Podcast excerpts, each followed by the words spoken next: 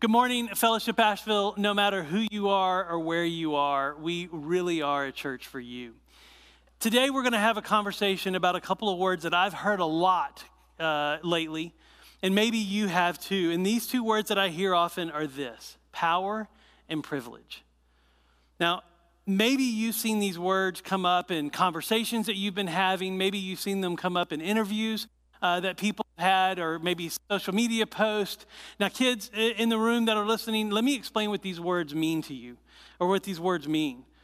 Because what these words mean is power and privilege describe any person who has something that someone else doesn't, right? It's any person that has something that someone else doesn't. Now, this could mean that they have more money than someone else. It could mean that they authority than someone else, like a boss at work. Uh, you know, you have, your, you have a boss, and then you have the people that work for the boss. Maybe you have an older brother or sister, right? They probably have more privileges than you do. Maybe they get to watch TV more than you. Maybe they get to have more screen time than you do. Maybe they get to stay up later. Or maybe they get to be temporarily in charge when your mom or dad are gone right? See, all of us have a certain amount of power and privilege. All of us uh, have some. Now, some of us have lots and some of us have a little, but all of us have some power and privilege. You don't believe me? Check this out. I'm going to ask some questions. And if you answer yes to any one of these questions, you have more power and privilege than most people in the world. Here's the first question do you live in the United States? That's the first question. Do you live in the United States? If so, then you live in one of the wealthiest countries in the world. Your average income is significantly higher, almost double, than the average income of most countries in the world. The benefits that you have here are envied by, by many people in other countries. Let me ask you another question Do you have a bank account? Over 2 billion people in the world do not have a bank account, right? They have no connection to any financial institution whatsoever. Here's another one Do you have a college education? Do you realize only 6.7% of the world has a college education? If you have a college education, you, you, you have more power and privilege than almost every person in the world. Now, for those of you who are younger, teenagers in the room, kids in the room, do you have a social media account? If you do, only about 45% of the population does. So you're in, in the bigger half, uh, over half the world doesn't. So you, you, you've got something that more than half the world doesn't. Let me ask you this Do you have uh, an iPhone? Do you have a mobile phone? Do you have an iPad? And, and, and can those access the internet? Do you have uh, a mobile device that can access the internet? If you do, if you have that, then you, then you have something that only about half the population in the world has. And finally, this one are you a male? In most of the world, this gives you a distinct advantage. Even here in our country, still today, if you're a man, chances are you're making 20% more than a woman doing the exact same job. So I'm curious is there anybody left out there who hasn't said yes to at least one of these questions? You see, I could go on and on, and there's more things that I could say, but I think you get the picture. You see, if you answered yes to any one of these questions, you have a certain amount of power and privilege. But the question is, and the question we're going to talk about today is this what do you do with your power and privilege? What do you do with the power and privilege uh, that you've been given? Because this is a great question. And I think, y'all, listen to me. I think it is a very important question to know what to do with your power and privilege. And I think it's a question that we all have to ask. And what I hope today is that we see biblically what the answer to that question is. So turn with me to Ruth chapter 2. Uh, we're going to cover five whole verses verses 8 through 13. Ruth chapter 2, verses 8 through 13. And remember, we're calling this series Pause. And you might be asking yourself, why are you calling uh, a study in the book of Ruth Pause? And here's why. Over and over and over again, we see these little pauses in this book where, where the, the people who we see, Naomi, uh, Boaz, even Ruth, kind of hits pause on their life. And, and, and maybe for you, your life has hit pause recently, right? COVID has made us hit pause, hasn't it? But the pauses that we're talking about in this book are different. We're talking about the pauses that we hit on ourselves. We're talking about those times where we step back and hit pause. And when we do, we stop and we think and we evaluate and, and perhaps even change what we're doing before we hit play again. That's what we're talking about. What happens when we hit pause before we hit play? Now, kids, this isn't just an, an adult issue. Many times kids hit pause in their own lives, right? Maybe you just need a minute to yourself every so often. Maybe you're, you're about to try something new, or, or, or you have this idea and you want to kind of think through it, and so, so you need some time away to do that. That's what this is. And when we do that, it gives us an opportunity to ask this question that we're going to see today. What do we do with the power and privilege that we have? Well, let's see what the, the Bible shows us. In Ruth chapter 2, verse 8, it says this It says, Then Boaz said to Ruth, now, listen, my daughter. I want to stop right here. Uh, because if you remember from the last couple of weeks, Ruth um, uh, is, has, has um, uh, said that she will go with Naomi back to Israel.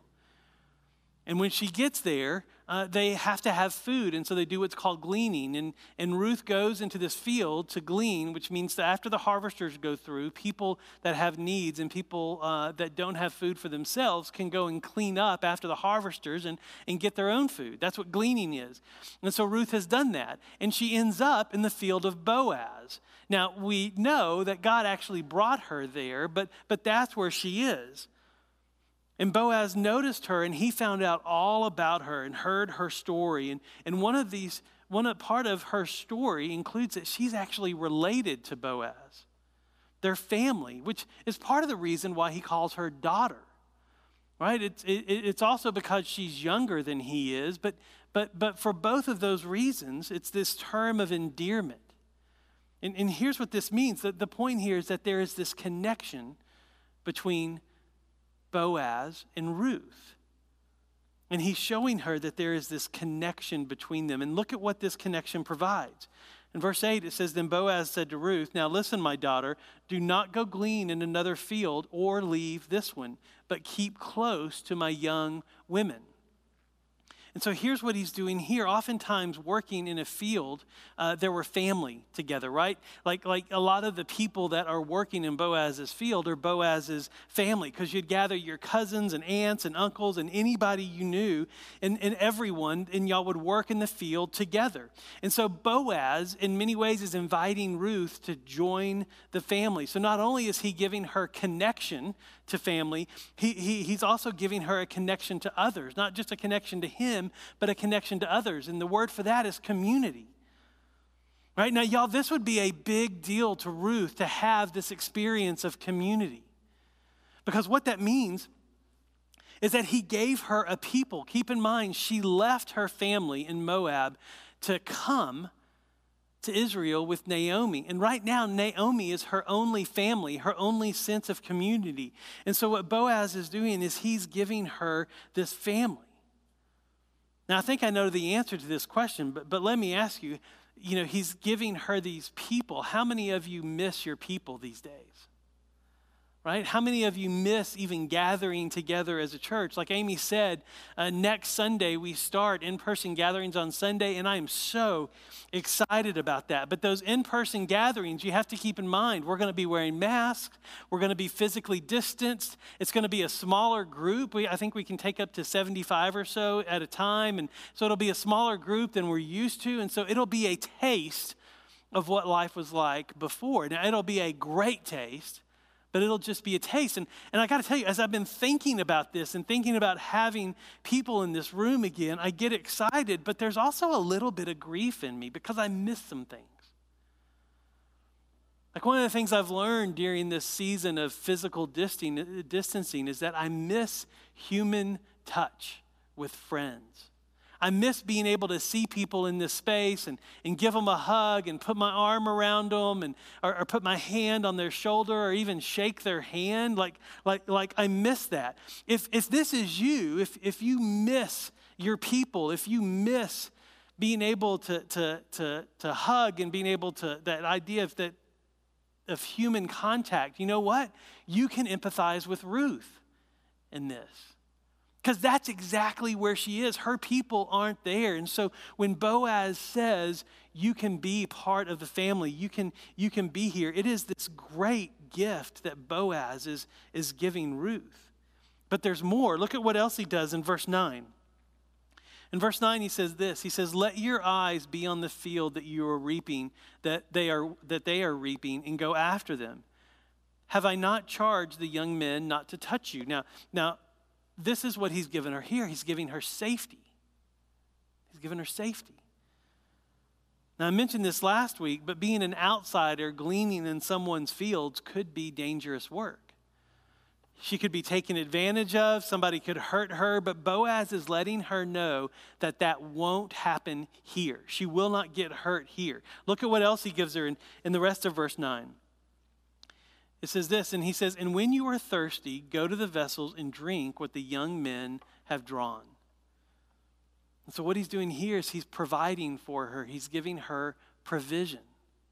So he's given her connection and community. He's given her safety, and now he's giving her provision. He gives her fresh water. And again, this is the benefit of being family. This is the benefit of being one of the workers in the field. And even though she's an outsider, she gets the benefits of an insider. And he is providing for her. Now, here's what I want to do. Like, we've got these things, and man, that's good and right. I want us to zoom out just a minute. Right? Because I think in stepping back, we see the answer to our question what do we do with the power and privilege uh, that we've been given? Well, look at what Boaz did, right? Because Boaz is the guy with the power and the privilege, the most of it, in, as, this, as this book unfolds. He's the, the wealthy one, he's the strong one, he's the one that owns the field, he's the one that, that has the workers. And what did he do with the privilege and power that was given to him? Well, he provided and protected the one with less power and privilege. And in seeing that, church, we see what our answer is. What do we do with our power and privilege? We see that power and privilege provide and protect. Power and privilege provide and protect. Kids, and even adults, say that 10 times fast. See what happens, right? Power and privilege provide and protect.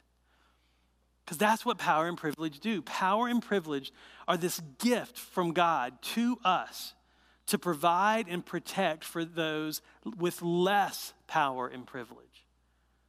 And this isn't just true for Boaz. If Boaz was the only person that did, did this, we'd be like, oh, that's cool. But no, it is true for the entire Bible. Even if you go all the way back uh, to Genesis, the first book in the Bible, there's this guy named Abraham, and Abraham is called by God. And in Genesis 12, God says, I will bless you, and all the nations of the world will be blessed through you. And so it's this picture of, I will bless you, you can bless others. And it's the same thing that Boaz did. And then, and then, and then, and then even in Proverbs, there's this little gem uh, that I read a, a few weeks ago that captures this truth. It says this. It says, "When the righteous proper, when the righteous prosper, the city rejoices."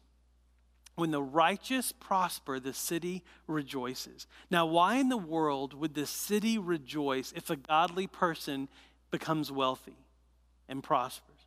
Because biblically, this, this theme is throughout the entire Bible because the city knows that if a godly person grows in their wealth, the city gets better because they use their blessing to bless others. As a godly person gets richer, the city gets better. Y'all, here at Fellowship, we have, we have tried our best to embody this idea of as we are blessed, we will bless others. And one of the ways that Jesus has led us as a church is to mirror this with a very simple question that we ask ourselves. And this question is kind of at the core of, of who we are as a church. We talk about it in our discovery class, which is for folks who are new to church. We even talk about it in our, in our membership class for those people who want to be a member here at Fellowship. And we talk about this question that, that haunts me and, and, and that we ask ask each other that if If fellowship had to close its doors, would the city of Asheville even notice? If Asheville had to shut down, would the, would the community around us, would Oakley even notice? Y'all, here's what this last six months has taught us. Because guess what? We have had to close our doors. And yet, God has continued to bless this community through this church, through you, Fellowship Asheville. God has continued to bless this community. And I tell you what's happened these past seven months. You have given your money and you have given your time to feed families who need it here in Oakley. You have partnered with Oakley Elementary, this school, the elementary school that's right across the street, to provide when they had needs. And so you gave your time and your money uh, to serve this city in very tangible ways. And, church, I want you to hear me say thank you. Thank you for doing that. We regularly are able to give food to those in need and to help at Oakley because of you. And like Amy said in the announcements, in a few weeks, we're going to have Serve Asheville. And it's an opportunity for you to give your time in various ways. There's in person projects, and y'all, there is a slew of at home projects that you can do. And it is your opportunity to share the blessing that you have been given out to others. And so you see, God has given us this certain amount of privilege and power as a church. And as we have asked Jesus to lead us, he has faithfully done so by allowing us to provide and protect those with less power and privilege. And so let me ask you this question What have you been doing with the power and privilege that you've been given? What have you been doing with the power and privilege that you've been given? Who are you providing for? Who are you protecting? Who are you blessing? Right? As God blesses you, who are you blessing? As God gives to you, who are you giving to? Now, let me, let me get up in your business a little bit, if I might. Right? Because I think there's something in Boaz that we need to follow, and I actually think it's key to this. Because you see, you might be answering my question who are you providing for and who are you protecting with a very good and honorable answer, and you might be answering with who you are giving to. You might be saying, Well, Fred, I give to the church so that y'all can serve. That is awesome. And without your giving, there's a lot that we couldn't do. But there's something better. You might be saying, Well, I give to organizations so that they can serve. Y'all hear me. That is awesome. Keep doing it. But there's something better that Boaz did. Because here's what Boaz did Boaz didn't just give to Ruth, Boaz includes Ruth. He invited Ruth into the family. That was how he was providing. That was how he was protecting. His provision and protection were found in his inclusion of her, who was a foreigner, who was even an enemy to Israel. We can't overlook that. And he included her into the family and the life of the family. So let me ask you a better question, if I may. And the question is this Who are you inviting in? Who are you inviting in? Who are you including in your life that has less power and less privilege than you do? Who are you inviting to your table? Now, I know in the era we live in right now, inviting to your table, you might have to get creative to do that. But the picture is the same. Who are you inviting in? Who are you sharing your connections and experience with for the benefit of them, not for the benefit of you? Who are you stepping aside for so that they can enjoy your spotlight? Now remember, if you answered yes to any one of these questions, you have more power and privilege than most people in the world.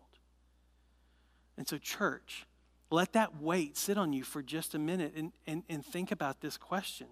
What are we doing with the power and the privilege that we've been given? What are you, who are you inviting in? Now, I know this question and these words of power and privilege, particularly the word privilege, is what's driving a lot of the racial conversations lately. And I say lately, but let's be honest, these conversations have been happening for 60 years or more, and those of us with power and privilege are just now beginning to listen. But here's the deal if those conversations were framed with this question of who are you inviting in, let me tell you, those conversations will change. Instead of seeing people as your enemy, you begin to see them as family that can come in. That changes the conversation. Because you see, if you're willing to invite in, if you're willing to share your power and your privilege, if you're willing to step aside and let those with less power and privilege share the spotlight, the conversation changes. But let me give you a warning because you need to know this that blessing others with your power and privilege is incredibly uncomfortable. Blessing others with your power and privilege is incredibly uncomfortable. But, y'all, let me ask you this Aren't the best things in your life uncomfortable when they started? You see, providing and protecting for those with less power and privilege may be uncomfortable but it is the way of Jesus, y'all.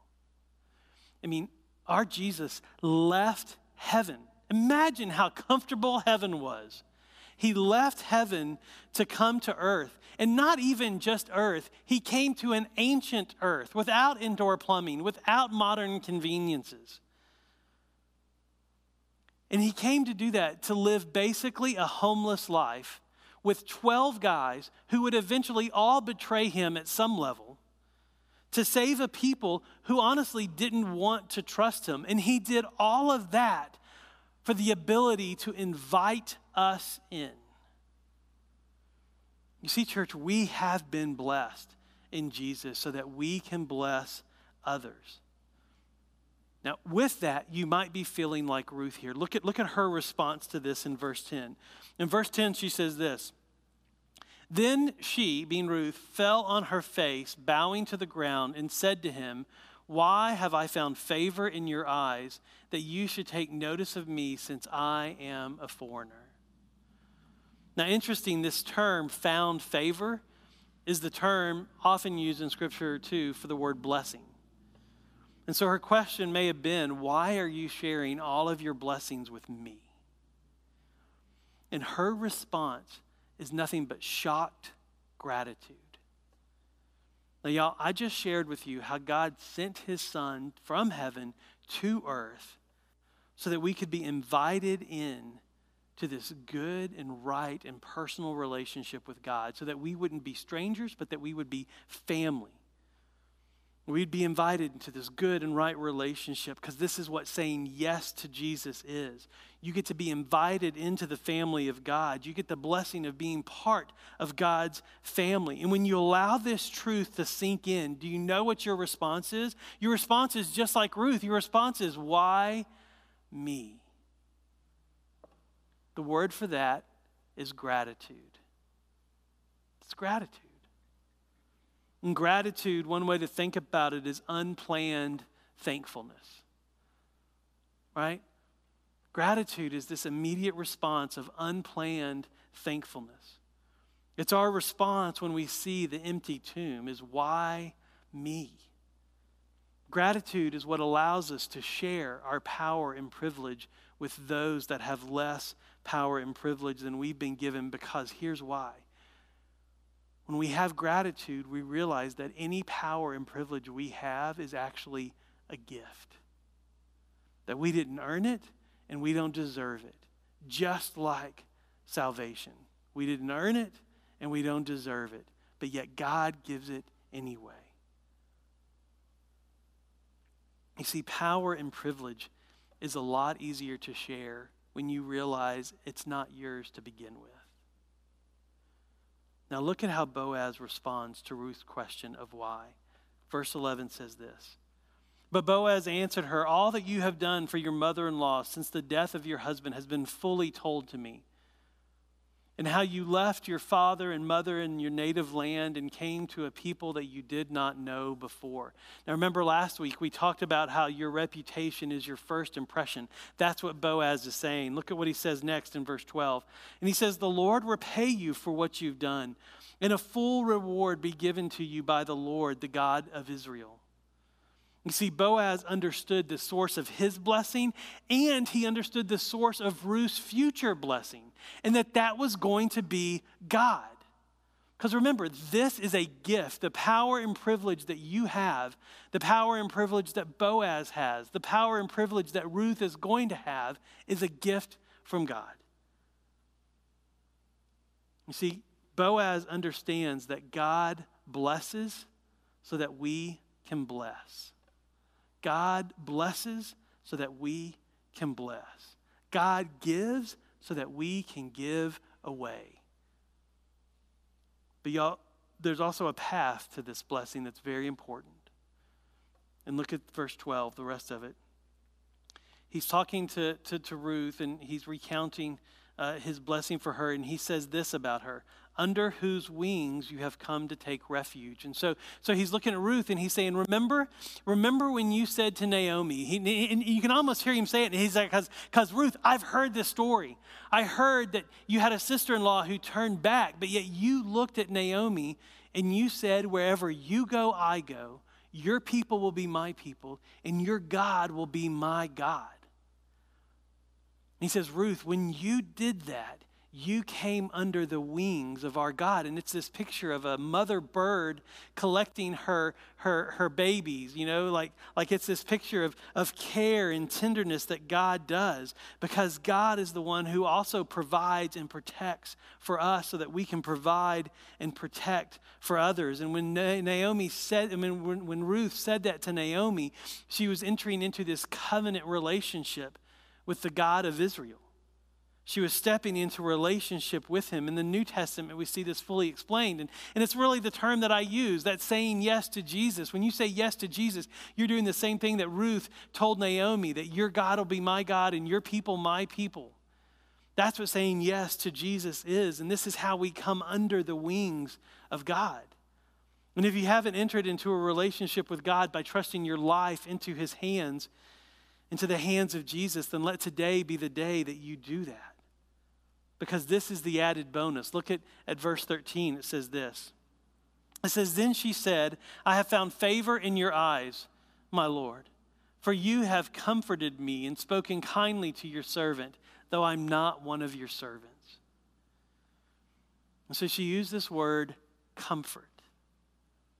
She came under the wings of God. God led her to the fields of Boaz, and now Boaz is providing and protecting for her and Naomi and she has reached this place of comfort. Y'all, when we come under the wings of God, when we say yes to Jesus, when we take that provision and protection that He has given us, that blessing that He has given us, and we give it away to others, that's the result of this is comfort. You see, those with less power and privilege find comfort when we experience the uncomfortable feeling of giving away that power and privilege. People with less power and privilege feel comforted when we feel the uncomfort of inviting them in.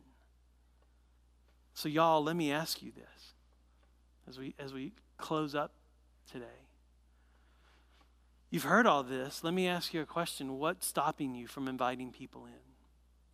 What's stopping you from stepping aside, even just a little bit, to share your power and privilege with those who have less? Question you have to ask is what power and privilege have you been given, and who can you invite in? You can also ask the question, what makes you uncomfortable? Because chances are that's the place that God can use you. That's the place that God can give the most comfort to others. Y'all, let me tell you what happens when a church does this. And I know I'm talking to people not just here in Asheville, but people all over. And so it doesn't matter if you're here in Asheville or wherever you are, this is true.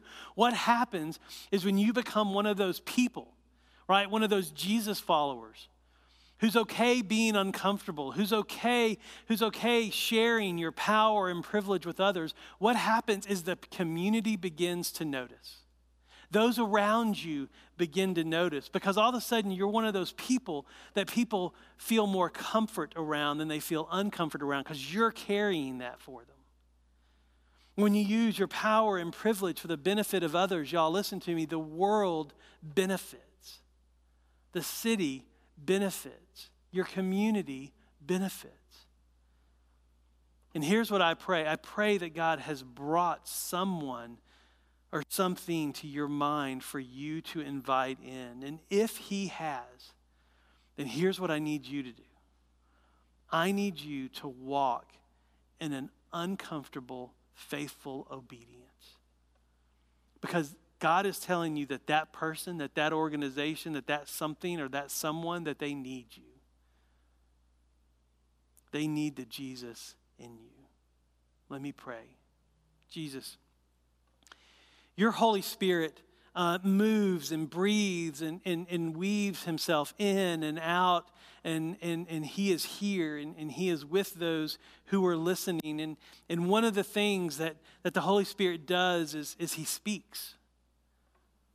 And God, I pray that you would do that. I pray that you would speak, and I pray that you would bring the, the image of a face to someone's mind, that you would bring the name of someone to mind, that you would bring the idea of how to invite someone in, and that the families that are gathered today, today will talk about it and talk about what it means to share their power and privilege. And God, I pray today that you will use this, this gosh, this at best mediocre sermon to change lives. I pray that you would use it to, to change communities. I pray that you would use it to change cities by the simple act of your people inviting others into their lives, of them stepping aside and sharing their power and privilege with those with less. And God, that you would use it to do a mighty and amazing thing. In Christ's name I pray. Amen. Y'all, I love you. I love being in the church with you. We will continue on with a Facebook Live right after this. And let's talk about this idea of power and privilege uh, and, and see where the conversation goes. I'll see you in just a little bit.